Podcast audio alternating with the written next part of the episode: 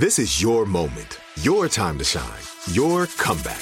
You're ready for the next step in your career and you want an education employers respect. So you're not just going back to school, you're coming back with Purdue Global. Backed by Purdue University, one of the nation's most respected public universities, Purdue Global is built for people who bring their life experience into the online classroom. Purdue Global, Purdue's online university for working adults. Start your comeback today at purdueglobal.edu. Hey everyone, this is Jodie Sweetin from the podcast How Rude, Tanneritos. I've been needing a quick getaway with my family, and the 2024 Hyundai Santa Fe is the perfect vehicle to take us there. It has standard third row seating, so I'm able to pack my entire family, plus pets, in the car while also having enough room for our camping essentials. Available HTRAC all wheel drive will get us through any dirt trails, and available dual wireless charging pads will ensure we never have to worry about getting stuck with a dead phone in the middle of nowhere.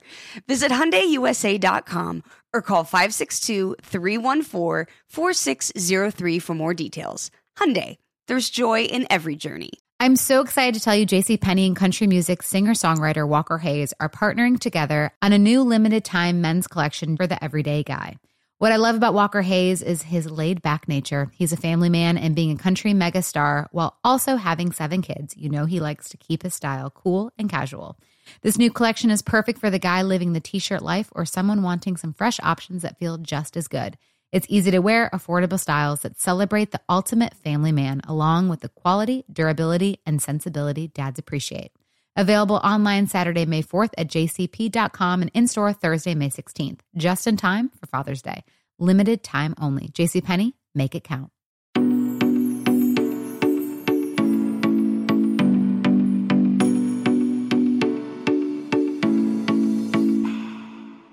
Hi, guys, and welcome to a new episode of You Need Therapy podcast. My name is Kat, and I am the host here. And if you are unfamiliar with me or new to the podcast and you were like, Who are you? I am a human and also a therapist that lives and works in Nashville, who started a podcast a couple years ago to get the conversations that I was having both in my head and in my office out into the world.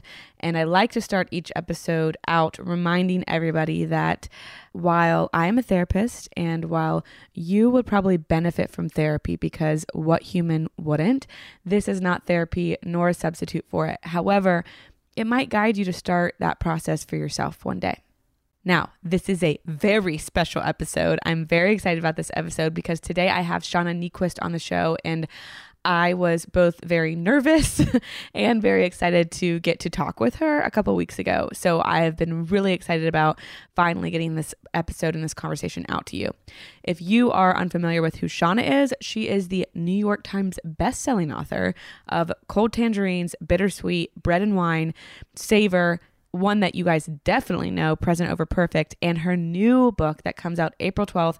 I guess I haven't learned that yet. And if you have not pre ordered that book, I suggest you go do that because it is good and she is an amazing person. Shauna is married to her husband, Aaron, and they live in New York City with their two kids, Henry and Mac. And I want to say that she is a freaking delight. I don't have another word to describe her. I think that one fits pretty well. I will forever treasure my time spent with her. And I was so grateful that I got to actually talk to her. It was over Zoom, but you know what? That counts these days a lot more than it used to, probably. It felt like I was really in a room with her. So I'm not going to stall anymore and like fangirl over here. I'm just going to let you guys listen to the conversation I had with her. I hope you enjoy it as much as I did. So here is my conversation with Shauna Niequist.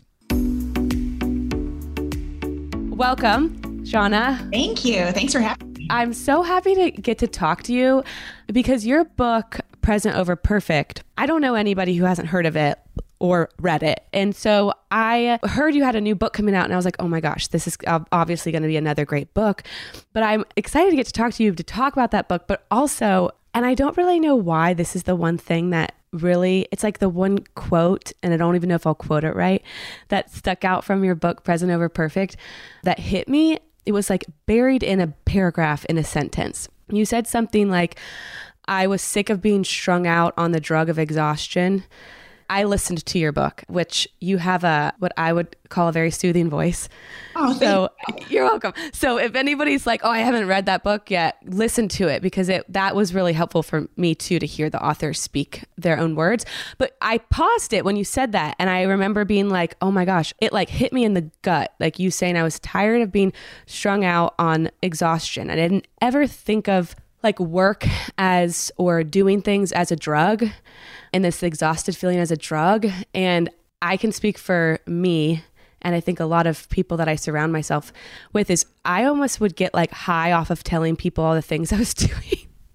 Which I hate. I hate saying that. I hate saying that. But I would be like, "Oh, I'm so busy. I have this many clients, and I have to do this and that." And it's like, actually, that's like annoying. That's not something that I'm like, "Oh, like look at you go." And I wasn't even enjoying it. So all in that to say I wanted to start here because that hit me so deep. I, I want to hear a little bit from you and like let the listeners know too, because I think in the world of hustle culture, which we're like still deeply embedded in. We're like trying to get out of it, but it's still all around us. And since it's so easy to get stuck in that, I want to hear from you on like how did you notice you were in that space? And then on the other side of it like how did you wake up from that like busy achievement mindset? And and how did you get to where you are now uh, before we get into anything else? Because that was for me such an important moment. Well thank you. Like almost anything in life there are like little whispers. You should listen to them or or then there's like the the voice level and then there's the yelling and then there's the screaming right? When something needs to change in your life. And i did not listen to anything except the screaming right? I just worked and worked and worked. And i grew up you know in the midwest in a very achievement oriented culture where like working hard was part of my identity. And it was such a privilege to get to do good work that i loved. And publishing has its own like really weird hustle culture associated with it where like you want to be known for being someone who can deliver and who always says yes and who's always up for the next thing. And so when i look back there were 1 million little whisper warning signs that i bypassed. The big thing that i noticed the, the big warning flag was i stopped being able to like see and feel and taste my own life. It's like i was so numb from so much exhaustion and so much output that the life I wanted so badly, it felt like I was watching it from behind a thick pane of glass. Mm. And I just thought, like, this isn't, I, I've lost my way. I am, I'm out of alignment with my values. This is not the person I want to be. What I want is to have like a rich, juicy, lovely, connected, warm life. What I am is tired and numb. So there are no overnight, like I wish there was like an overnight solution for that. It took about 18 months of therapy and learning and relearning and making small daily changes in my schedule and talking to people in my life. That was a lot of it. You know, we talk about how we train people how we want to be treated, right? Yeah. I had told absolutely everybody in my life I'm your girl. I'll come through. I'll never say no. I will always do the thing you want me to do. There's never too much. All of a sudden, I had to have conversations with everyone from my husband to my best girlfriends to my publisher and say, like, I'm going to do things a really different way. And I'm probably going to do it badly, like the first nine or 10 times. But I really mm-hmm. need your help on this. And I need you to understand that it comes from some deeply held values that I've been out of alignment with. And so you're going to hear me say something I've never said before. And it's no. And it's going to be as hard for me as it is for you. And it's going to be really awkward. And I probably, like the first couple times I tried to say no, especially professionally, I think I said it so badly. They were like, I don't understand what you just said. What, you, what actually are you saying? yeah, they were like, I hear you saying a lot of words. Are you coming to that event? And I was like, no, I said, I said no so clearly. They were like, not clearly, actually.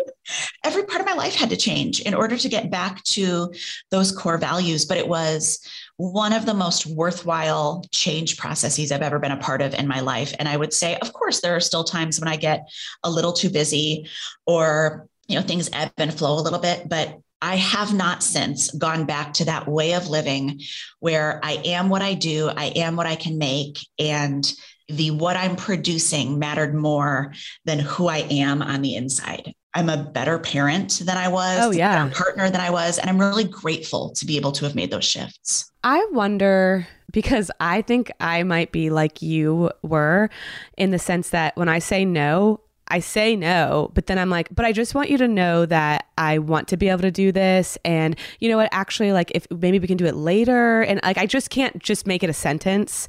I'd have to like keep going to like soften the blow. So I am curious because saying no, I think you just have to step into this uncomfortable, like, no, and brace yourself for somebody's feelings being hurt. I'm thinking about not even professionally, I'm thinking about socially.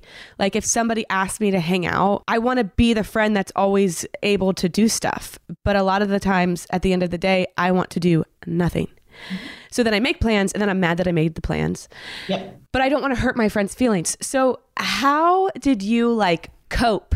Like sit with the discomfort until it became like more of a normal experience? I mean, it's just repetitions. It's like learning something new at the gym. It's horribly awkward at first and it gets absolutely easier over time. The other, the, I would say the two things that helped me were being really clear on my values and sometimes sharing those with people and sometimes not. But then also letting there be a loving, healthy plan B. Like, for example, like right now in my life, parenting schedules are different and work schedules are different. And I have a couple friends where the time that they can hang out mostly is like pretty late night. So, like, they would just love to meet for a glass of wine at 10 p.m. Like, that's their zone. And because that's when their kids are in bed, it's when they finally kind of are whatever they. And I'm like, oh my gosh, I love you so much. I can't go anywhere at 10 p.m. I can't, I can't do that. But I realized that it was like causing me like a tiny little bit of stress that every time I was invited, I would say no. And i didn't want them to think like like she doesn't want to be there or she's just like too whatever. And so i finally said like hey i just need to let you know it's not like I go out with my other friends at 10 p.m. I don't go anywhere. Anywhere. This is like a no fly zone for me. But I really care about you. And if you were ever up for like a Saturday afternoon, even if we had to schedule it out a little bit, I would love that. That'd be really fun. And so then you take it out of like, the weirdness of like, why is she always saying no? I'm saying no because I don't stay up that late, not because I don't like you, not because I don't think your thing is fun, not because I'm out with other people. I would explain that thing like this part of my value is I have to go to bed a little bit earlier, apparently, than you do. and then here's here's another kind of plan B. So I would say letting someone into the values that drive your no, and then having a plan B that's really loving and not just like I can't say no, so I'm going to say no next time. Like here's an an actual thing that would work for me. That's been really helpful for me. Hey guys, Kat here, and I have something very important to talk to you guys about. Now, I know you're used to hearing me talk about therapy and how important it can be for you and how transformative it can be for you in your life. But if you're somebody who's tried therapy and it just hasn't done the trick, or you just need a little extra boost, I think I've found the next best thing. And the next best thing might just be Cozy Earth and their bamboo sheets and their bamboo pajamas. It feels like you are stepping into a buttery, cozy, warm, and cool hug all at the same time. And that's just their pajamas. Don't even get me started on their sheets. As soon as I touched them, I said, okay, we're changing the sheets right now. And the bonus is they come in this really cute travel tote so you can take your sheets with you wherever you go. Elevate your summer getaway with Cozy Earth's luxurious bedding and loungewear, ensuring the comfort of home wherever you roam. We're all in luck because you can discover your next destination for ultimate comfort at Cozy Earth. Visit cozyearth.com and use our code you need at checkout to get 35% off. Yes, 35% off. And let them know that we sent you You Need Therapy after you check out. Become a part of the fast growing health and wellness industry with an education from Trinity School of Natural Health. Trinity graduates can empower their communities through natural health principles and techniques, whether they go into practice to guide others toward their wellness goals or open a store to sell their favorite health products. Trinity grads are equipped to change lives. With 19 online programs and flexibility to fit your busy schedule, including the popular Certified Natural Health Professional you can get the training that helps you turn your passion into a career. And here's the best part you can earn the certification in less than a year. From herbology to naturopathy and health coaching, Trinity allows you to make a meaningful difference by helping others live healthier, happier lives. Don't wait any longer to pursue your passion for natural health. Enroll today at trinityschool.org. That's trinityschool.org. This is Amy Brown from Four Things with Amy Brown. Today, healthier is happening at CVS Health in more ways than you've ever seen. It's wellness destinations for seniors, including select locations with Oak Street Health and CVS Pharmacy. It's doctors, nurses, pharmacists, and everyone in between offering quality care and support virtually in person and on the phone. It's in home evaluations through Signify Health and meeting mental health needs through Aetna. And those are just a few of the ways that healthier is happening. To see more, visit cvshealth.com slash healthier happens together. CVS Pharmacy, Oak Street Health, CVS Specialty, Signify Health, and Aetna are part of CVS Health. Eligibility and services vary by location and individual hearing you say the value part, that sticks out because I'm sitting here thinking, I guess it might feel better to say no set a boundary if I know like why I'm doing it. If it's because because if it feels like oh, I just don't feel like it, it's no, it's because I value my sleep or I value having energy in the morning for XYZ. It's like I'm not being mean, but and for work, being able to say no to certain things because I value these kinds of experiences over this. That feels good. So it's like I think I know what my values are, but do I? Yeah, well, you you do because you're making a choice based on them, right? Yes. Just maybe have said them out loud, right? Right. So you get yeah. at the end of the day, and what your body and your spirit need after a full work day is downtime. You value downtime. You value being able to recharge. So your your body and your choices are telling you. But yeah. it's helpful sometimes to quantify it with a statement, even. So to say to those friends, like, Hey, I really love hanging out with you at night, but I have to tell you, when I get to the end of a workday, I've noticed that I need two or three hours of like real specific downtime.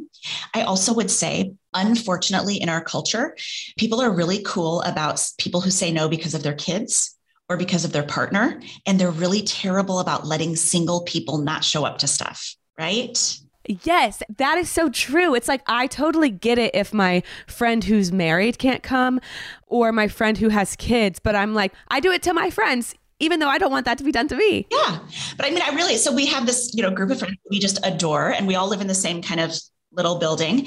And one thing that we work hard on together is like one of the single men has just as much right to not show up to something as the mom of four kids, right? Mm-hmm. He could be just as busy or maxed or need a nap or want to hang out with someone else or want to do nothing. He doesn't even have to tell us. His time and his energy are worth protecting as yeah. much as a parent with a full-time job. Like it just it's important that single people get to say I get to be the boss of my own life and choices in the same way that married people do and parents do. I'm so glad you said that out loud. That reminds me of that whole idea of like my free time is not my availability.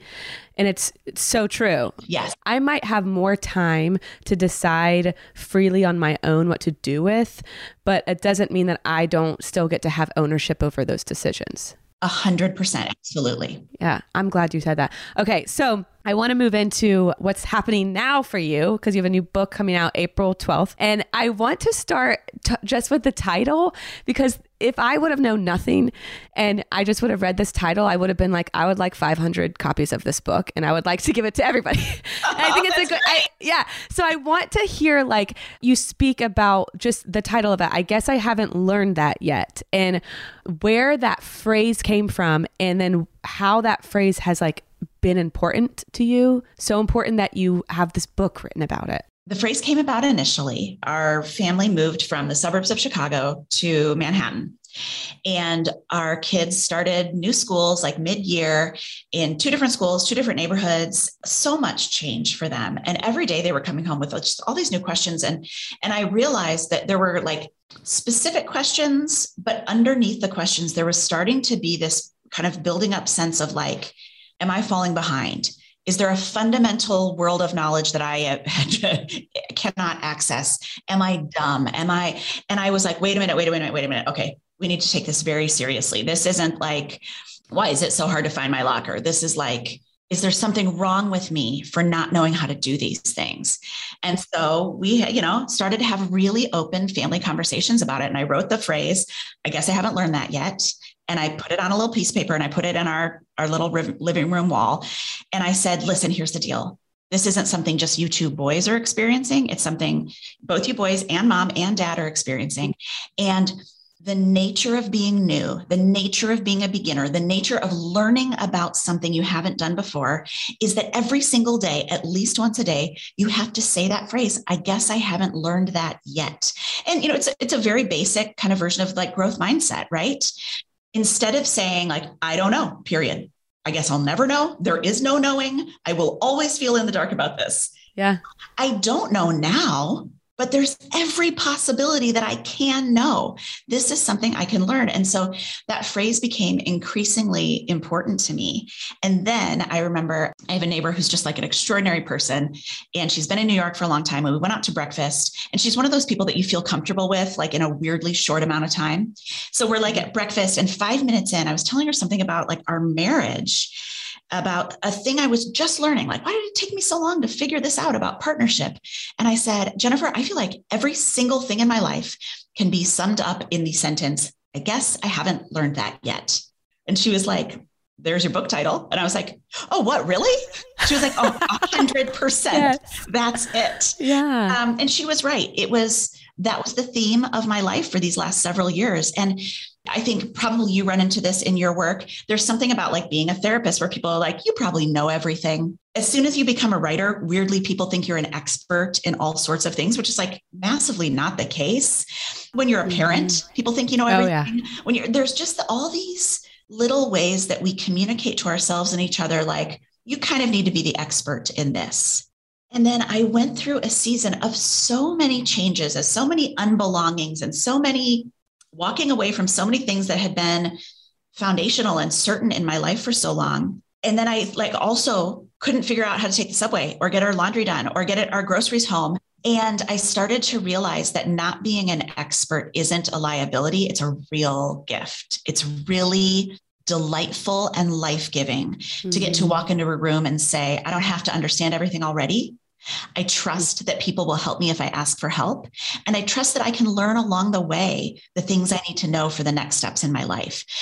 That brought so much peace and relief as opposed to like, oh no, what is it that I haven't figured out yet? There's time enough to figure this stuff out, whether you're 25 or 45 or 65. That gave me so much peace. I initially was sitting here thinking about when you started that is how many times a day, whether I say it out loud or whether I say it in my head, is I'm so dumb. Like I do say that. And I think sometimes I say it sarcastically, but that I think even plays a role into how I, I view myself. When in reality, like if I was in New York, I would have to hire somebody to like train me how to use a subway. Like I don't know. I, I have no clue where to even start at all. So I would for sure be saying like I'm an idiot. I can't figure this out. But I even am like thinking about changing the water filter on my fridge. I didn't know how to do it until I had to learn how to do it. But I think when I initially was like, oh shoot, the alarm is going off. I think my first thing thing was like, uh, how dumb am I that I don't know how to change a water filter? Well, it's not that I couldn't figure it out. It's that you hadn't learned it yet. Yes. Literally. Yeah.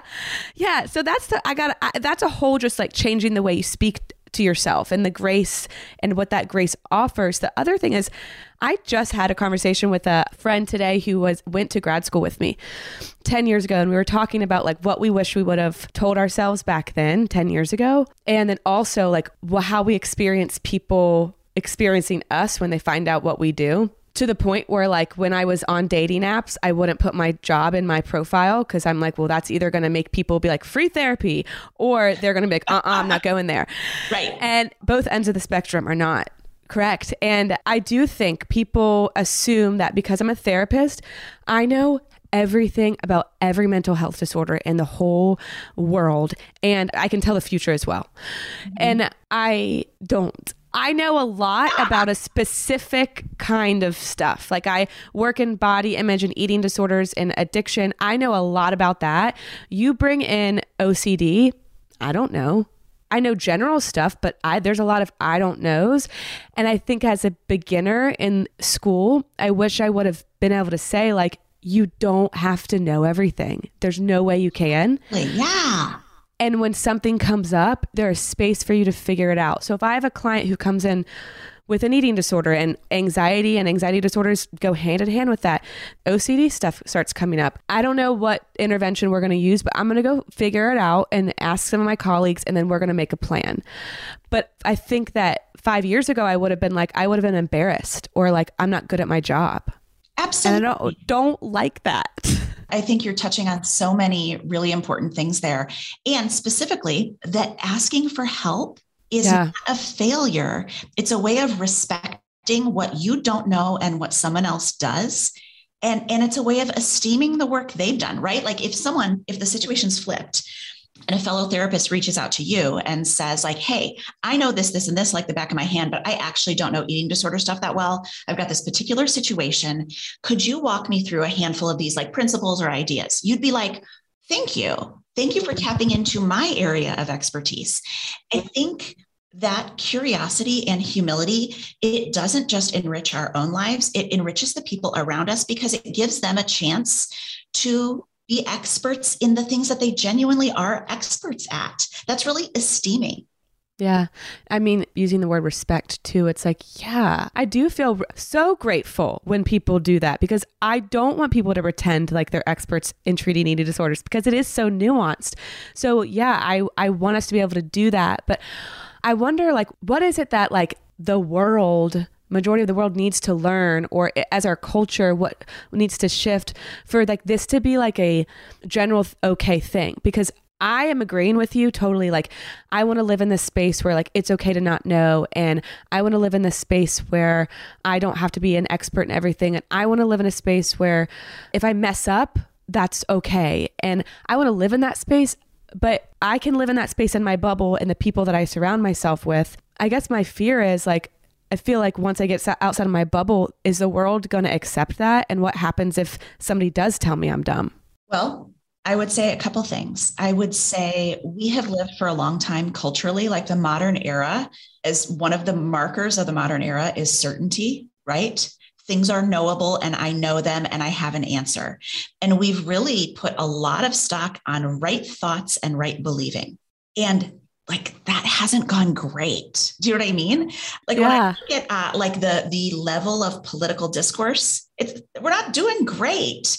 We we told people organize your certainties in a particular order and then affiliate with these people and then scream at everybody else from your answer position, right? Like yeah. it's not working. And so I think if those of us who feel comfortable enough and brave enough to admit that there's nuance and, and uncertainty and possibility to be curious i think we're the people who can lead the way at like breaking up some of that really like brittle, fragile certainty. Um, one of the things that I love, Adam Grant writes a lot about this and Think Again and on his podcast, but talks a lot about the, the importance of curiosity in terms of lowering people's defenses in really high pitched conversations, right? Like, yeah. of course, there are situations where I would like to scream my certainties across the table at someone, but not if I want to change their mind and right. if I really want us to learn from each other, the way to do that is with questions, right? And with listening. And so if if there's a group of us who are brave enough and grounded enough to be curious as opposed to certain, we can start to thaw that brittleness and that like sort of frozen stuckness. I really believe that that can change things in our culture.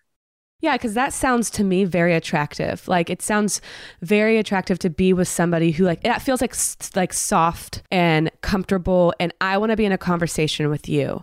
And I would imagine it would feel like I don't have to prove my point in that conversation because that person's trying to understand me. Which I I talk a lot about with clients is in when we have arguments. Well, what if you came at the argument instead of I'm going to prove my point? Why don't you try to understand their point? and then maybe that will give them space to try to understand your point because because I bet neither of you are fully right. Absolutely. If we can be the spearhead in a lot of those spaces, people are going to want to show up there. And the more people that are going to show up there, then that might end up being the majority. So I love that. And and I know that you say that like curiosity and then self-compassion are like one of the greatest gifts you've been given. And that reminded me of that. So how has that been like a gift you've been given? And then like like how did you find those things and how have those become these very very important things for you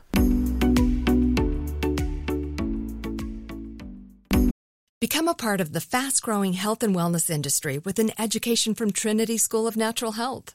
Trinity graduates can empower their communities through natural health principles and techniques, whether they go into practice to guide others toward their wellness goals or open a store to sell their favorite health products. Trinity grads are equipped to change lives.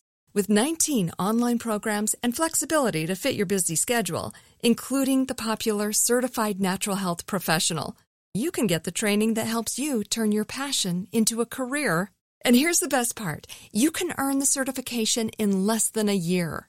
From herbology to naturopathy and health coaching, Trinity allows you to make a meaningful difference by helping others live healthier, happier lives.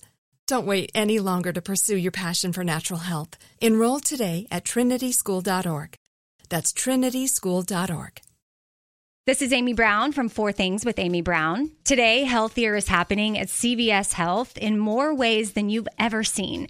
It's wellness destinations for seniors, including select locations with Oak Street Health and CVS Pharmacy. It's doctors, nurses, pharmacists, and everyone in between offering quality care and support virtually in person and on the phone. It's in home evaluations through Signify Health and meeting mental health needs through Aetna. And those are just a few of the ways that healthier is happening. To see more, visit cvshealth.com slash healthier happens together. CVS Pharmacy, Oak Street Health, CVS Specialty, Signify Health, and Aetna are part of CVS Health. Eligibility and services vary by location and individual. Hey, this is Jodie Sweetin from the podcast How Rude, Tanneritos. As a nostalgic voice from your past, I'm here to remind you that amongst the stressful and chaotic existence we live in 2024, you deserve to get away. It's time for a vacation, no matter when you're hearing this. And let me tell you how you'll get there. The 2024 Hyundai Santa Fe. Want to bring the family to the mountains with the Santa Fe's available HTRAC all-wheel drive? Well, it's got standard third row seating and available dual wireless charging pads for the kids who just want to stare at their phone and not talk to you. You know what I mean. Visit HyundaiUSA.com or call 562-314-4603 for more details. Hyundai, there's joy in every journey. In going through a season of so many changes, like so many of us, I mean, I feel like I am very much not alone in in that the last couple years have been really really tumultuous for all of us in terms of a global pandemic. But i have so many friends who have moved unexpectedly or whose partnerships or marriages have ended or whose businesses have closed. Uh, we're all weathering some pretty significant losses right now. And i think Self compassion is one of the ways that we can help return some of that softness. We can mm-hmm. give ourselves a soft place to land. And really, as much as we want to, we can't extend a lot of goodness to people if we're not ex- extending it to our own selves. That runs through pretty thin. And so I think I realized as I was trying to help my kids through this move, I was forced to realize the way I speak to myself in my head is horrible I would never speak that way to another living human. And if someone ever spoke that way to my children, I would just go insane. But I do it to myself all the time. And I just thought, like, we live in a difficult culture to be a woman, and it's, you know, we all have our own hangups and challenges. But I was like, listen, I like, I'm not 12, I'm not 17. I'm 45 years old and I still talk to my own face in the mirror like she's just a, a naughty, gross, terrible. Like, how dare I? How have I not made more progress in this? But I hadn't. And so I thought, I'm going to learn every single thing there is to learn about this. And I'm going to do like really remedial things like forgiving myself every day and telling myself that I care about my own self every day. And even saying it out loud sounds like so tacky and woo woo. And also, really important. Yeah. Yeah. I, I think I get that way when I tell people like we're talking about like affirmations, look at look at yourself in the mirror and say something kind to yourself every day. I do a eye roll in the back of my head because I'm like, oh, what is that gonna but that is the stuff that changes you. It does. It absolutely does. I agree with you. I'm grateful that those are really tiny, tiny things because you don't have to go out and build a big mountain to change the way that you are showing up in the world. You just have to say something nice to yourself. Mm-hmm. My friend Joanna taught me this exercise. Can I share it with you a little bit? Yes, like, please, please, like please. Not enormous, but she was leading a kind of a workshop kind of situation situation and she had us all get out our phones and go to the notes page. And she said, I want you to think about someone in your life who's really struggling, but doing a really good job. Like they're carrying something heavy, but like handling it. And you admire them, but you see that it's heavy. Put their name, dear so and so, and then write three statements. I see you. I see how brave you are. I see what you're carrying. You inspire me. You're doing an amazing thing, whatever. And then put love, your own name. And then she said, okay, now go to the top, take out their name, put in your name like actually do it. She made us like delete the name and put in our name and stare at it. And you could feel the entire room like, oh man, right? And I have done that actual thing now so many times, and it's really, really meaningful. I also imagine that being like the reaction from the audience being very much so like, this feels uncomfortable now. Yes, but it was powerful and uncomfortable. Yes, because what it showed us is how extremely comfortable we are piling on the truth, right? Love that's true and, and respect and esteem and compassion. And it's so easy to express to the people we love, you're killing it. I love you. You're amazing. You're extraordinary. That like just bubbles out of us. And then you put your own name and you're like, oh, I don't, I don't know about that. I don't identify with this. I wonder if you do, but I don't know what it says about me that I don't identify with this. But I hear all the time, like, doesn't that sound egotistical? And doesn't that sound like selfish? And doesn't that sound just icky to, to be talking and, and speaking highly of yourself? And I'm like, well, maybe it does to you, but like, why? Like, why can we so be out there cheerleading everybody else on, but we have to act like we don't care about ourselves? Mm-hmm. I think I, I, do identify with that. I, I, it does feel sort of like oh, you think you're so fancy. Yeah. Oh, you are so great. It's so funny. My husband will catch me sometimes. Um, I'll be like trying to do like really aggressive self compassion. And instead of saying things like, because I'm an extraordinary person, I'll say, I'm like, like a solid, like five and a half on a 10 scale, just as a human, like not amazing, but like not terrible. He's like, that's not good. You're not good at this. That's not nice. Yeah. uh, yeah. I'm like, I am uh, squarely middle of the pack on this. And yeah, I'm willing to say that about myself. And he's like, that's again, you're what? terrible at doing this. Oh my God, that's amazing. Well, I also can offer an argument too. I'm not going to because I don't believe in it, but I think there is an ar- argument out there that says, going back to what you said a couple minutes ago, that we can offer compassion and love into people. But if we're not doing it to ourselves and we're not really doing it authentically and true, I think there are a lot of people out there that don't believe that. And I think there are a lot of people out there that are like, I can hate myself and still like be supportive for other people. And I want to hear your perspective on why that isn't fully, fully real. We can't just be awful, torturous, hateful to ourselves and then go out and like do the good work. I literally need to track this down. It's going to drive my husband crazy that I do this. It's either Richard Rohr or Ronald Rolheiser, who I constantly confuse. It's one of them, one of those wonderful, amazing Catholic writers says, How you do anything is how you do everything. Mm. Right the idea of like compartmentalizing and being one way in one scenario or another way in another scenario is sort of all a myth, right? The, the who we are and the what's happening inside of us bleeds out into everything. And so you can say, um, I aggressively hate myself, but I'm extremely loving to my friends. Ask them how that feels you pick up on that with eh, eh, you know your kids pick up on it you can feel someone who has an inner kind of a, a self hatred, you can feel that. And it feels very unsafe to be around. Let's say I'm just really horrible. I have horrible body image and I'm, I'm tearing myself up about the way my body might have changed during the pandemic or something because life changed. And that happened for a lot of people. If I'm constantly beating myself up about that, then what I see might happen is I either am no longer able to show up fully to events with my friends and to time and space with my friends because either I don't think I'm worth being there or I'm embarrassed or any of that. But also, I bet you're saying stuff about yourself and your body and how your body has changed that hurts your friends' feelings. Because Absolutely. when somebody shows up at your house and they are like, I feel disgusting. I feel gross. I feel like everybody's going to think that I look this and I look that. And let's say that they think you look beautiful maybe they even think that you look better than they do and they were having a hard day. It's like, oh, if you think you look like that, what did you say about me when you walked in? Like, that's hard to sit in. Yes, I think that, that is absolutely true. And in my experience, what I found is those ways of communicating, either in the positive or the negative, are very contagious, right? Years and years ago, that I saw a photo in a magazine and I tore it out and I put it on my wall for a while. And it was um, over the front door of a house. On the inside, it said, House of Love and Bragging. Oh meaning in this house we're going to fuss over every little thing. We're going to celebrate everything. We're going to brag about each other. And i really love that. I grew up in a little bit of an environment not necessarily like my family home but like the larger culture was very like don't make a big deal about yourself. You know you're probably just uh, just medium. Yes. I grew up with like really accomplished people doing really amazing things who constantly minimized their contribution right it's a very Midwestern thing to do. Mm-hmm. What it means then is, as a little girl, if I come home or go somewhere with a, a tiny little accomplishment, well, if they're not celebrating their huge accomplishments, I'm not walking in with my spelling test or whatever, you know.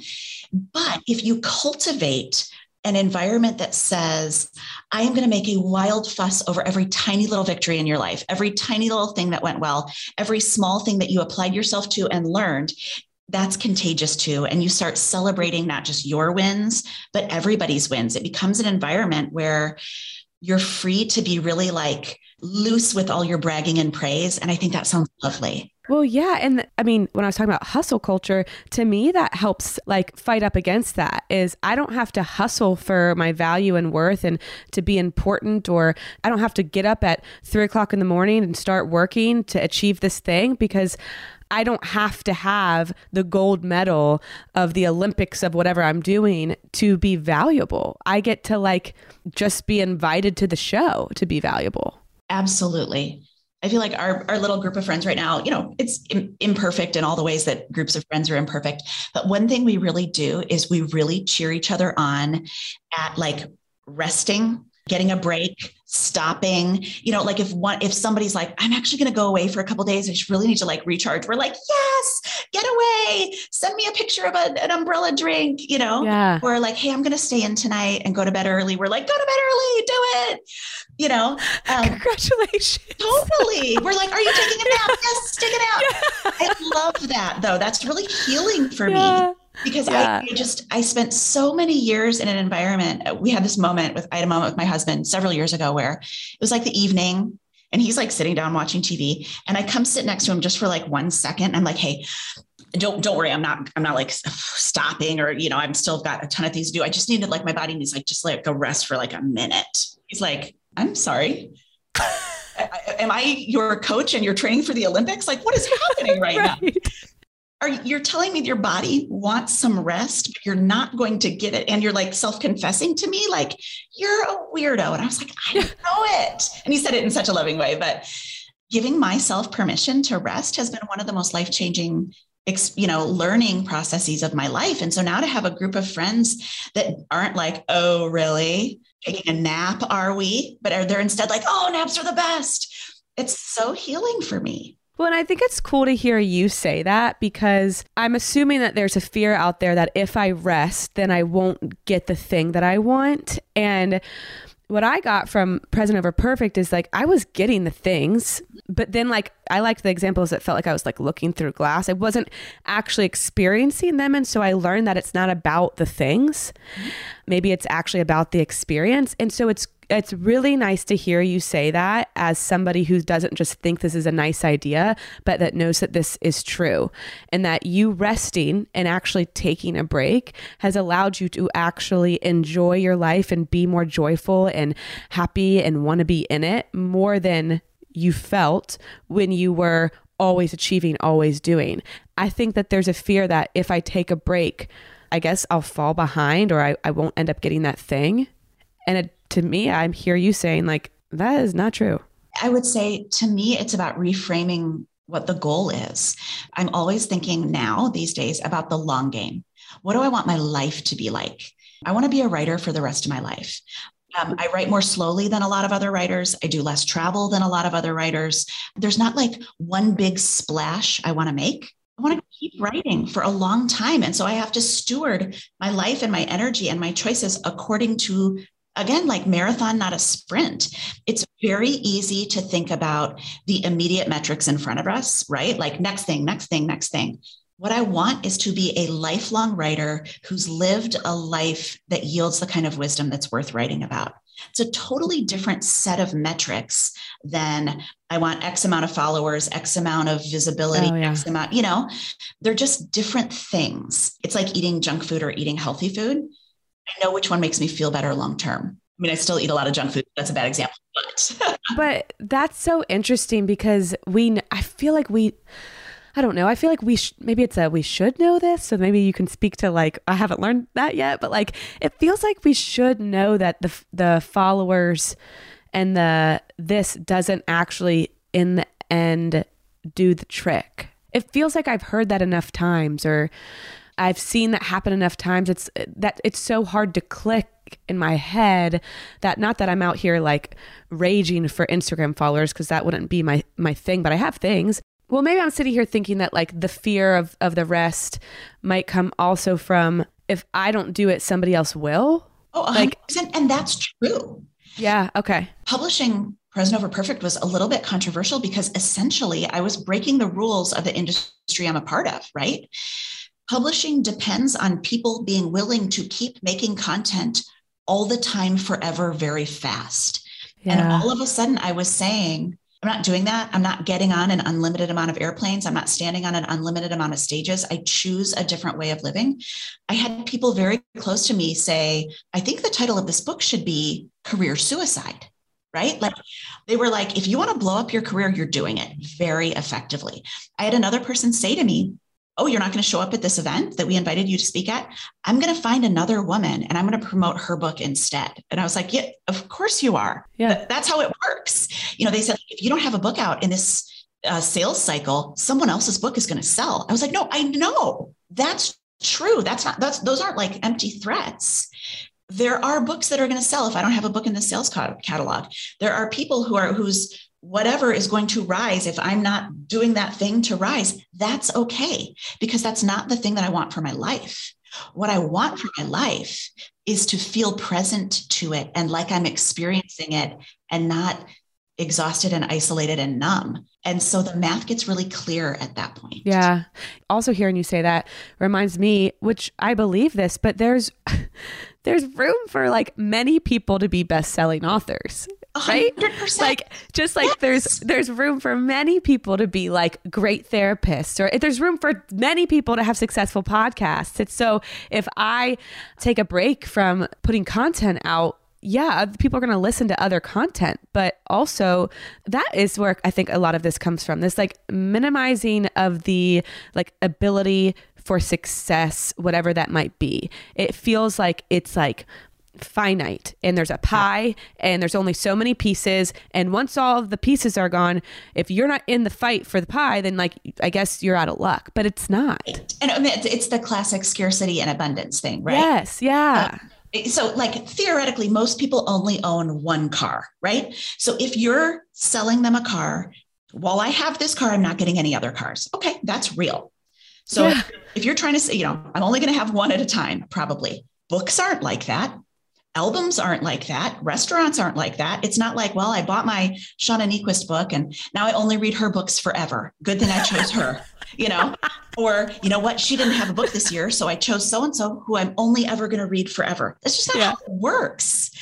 I want to be a part of a community that where there's only more and more voices, more and more great books, but the, more and more voices who have something to say because they're living lives that are deeply grounded, not just content creators who can push things out fast. I don't think we need more of that. I think we need people who are willing to put the brakes on a little bit and grow and do the hard work and then emerge on the other side with something to say. Those are the voices I'm interested in. And I want an unlimited amount of those.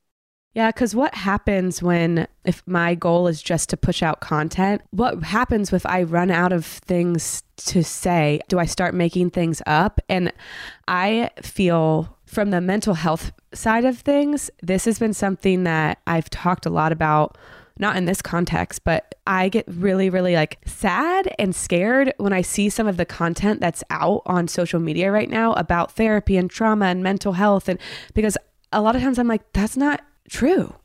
Or I'm like, that's kind of true, but the way you said that can be really misleading. Or like, that's true, but I don't think that everybody on TikTok needs to see that. I think that's information you give in a therapeutic setting. Mm-hmm. And I think that's what you're kind of what you're speaking to though is like there's this push to like I got to get content out. Well, I said these general things and now these followers want more from me, so I guess I'll go deeper into it. And that gets really really dangerous. You have to listen to your audience or your followers or your readers, but only to a point because market market demand it can never be your North Star. Your yeah. North Star has to be deeper than that.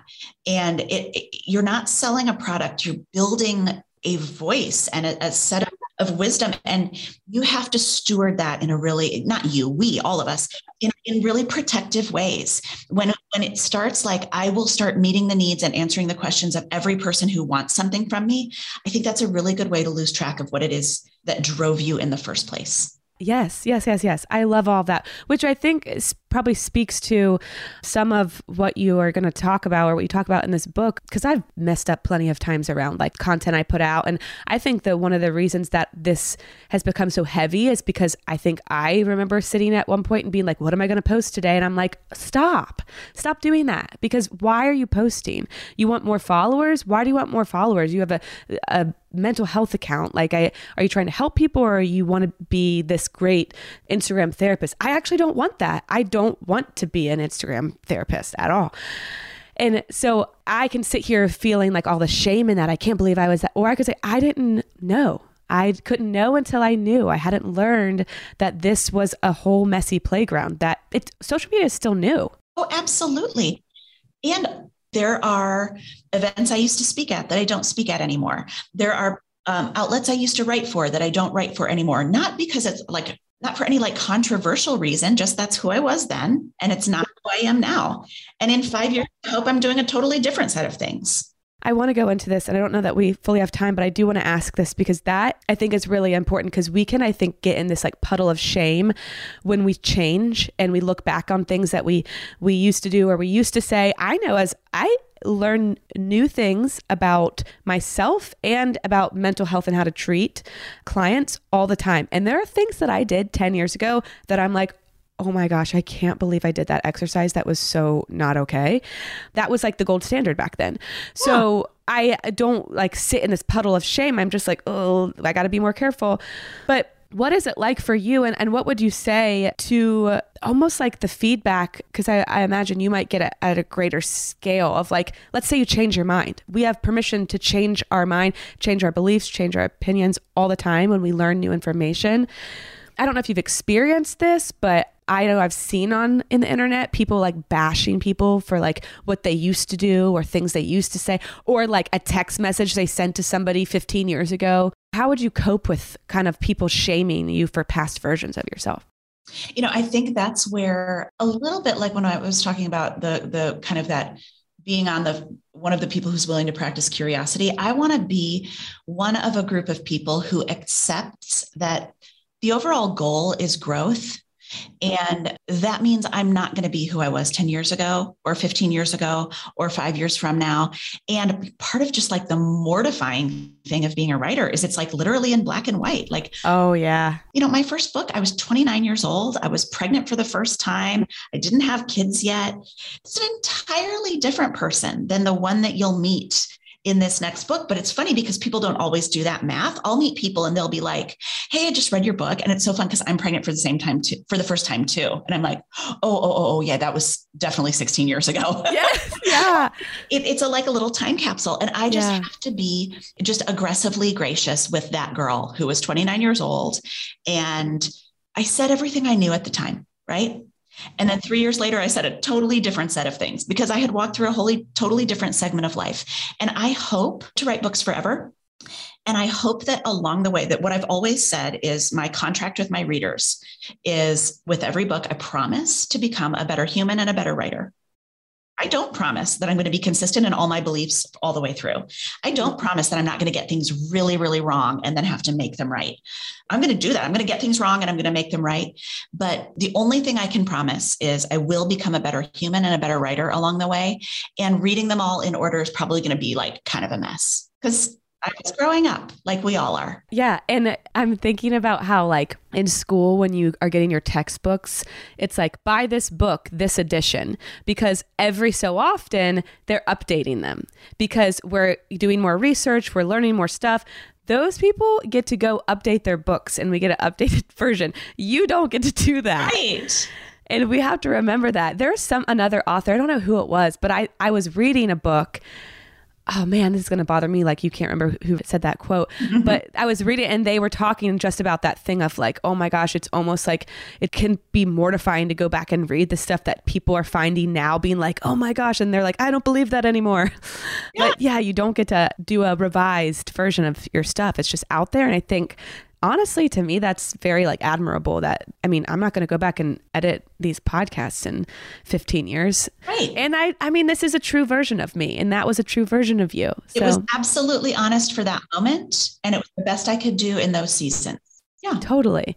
Okay well I could sit here for about another three hours, um, but we're not going to do that. So, thank you so much for taking the time to talk to me. I fully enjoyed this. Sure, this and, wonderful. Thank you. Yeah, I've really enjoyed this. And where is the best place for people to get your book? Like, where where do you want to send them? So, the book you can get it everywhere. You can get it online. You can get it at big stores, little stores, local stores. There's an audio version, um, it, and they will all be available on April 12th.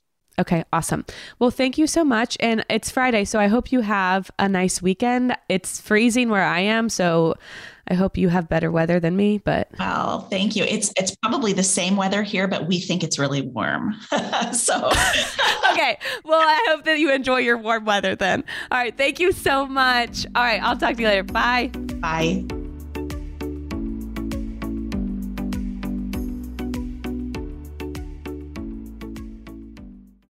Become a part of the fast growing health and wellness industry with an education from Trinity School of Natural Health. Trinity graduates can empower their communities through natural health principles and techniques, whether they go into practice to guide others toward their wellness goals or open a store to sell their favorite health products. Trinity grads are equipped to change lives. With 19 online programs and flexibility to fit your busy schedule, including the popular Certified Natural Health Professional you can get the training that helps you turn your passion into a career. And here's the best part you can earn the certification in less than a year. From herbology to naturopathy and health coaching, Trinity allows you to make a meaningful difference by helping others live healthier, happier lives. Don't wait any longer to pursue your passion for natural health. Enroll today at trinityschool.org. That's trinityschool.org. This is Amy Brown from Four Things with Amy Brown. Today, healthier is happening at CVS Health in more ways than you've ever seen. It's wellness destinations for seniors, including select locations with Oak Street Health and CVS Pharmacy. It's doctors, nurses, pharmacists, and everyone in between offering quality care and support virtually in person and on the phone. It's in home evaluations through Signify Health and meeting mental health needs through Aetna. And those are just a few of the ways that healthier is happening. To see more, visit cvshealth.com slash healthier happens together. CVS Pharmacy, Oak Street Health, CVS Specialty, Signify Health, and Aetna are part of CVS Health. Eligibility and services vary by location and individual. This is it. We've got an Amex Platinum Pro on our hands, ladies and gentlemen. We haven't seen anyone relax like this before in the Centurion Lounge. is he connecting to complimentary Wi Fi? Oh my, look at that, he is! And you will not believe where he's going next. The Amex dedicated card member entrance for the win! Unbelievable! When you get travel perks with Amex Platinum, you're part of the action. That's the powerful backing of American Express. Terms apply. Learn more at americanexpress.com slash with Amex.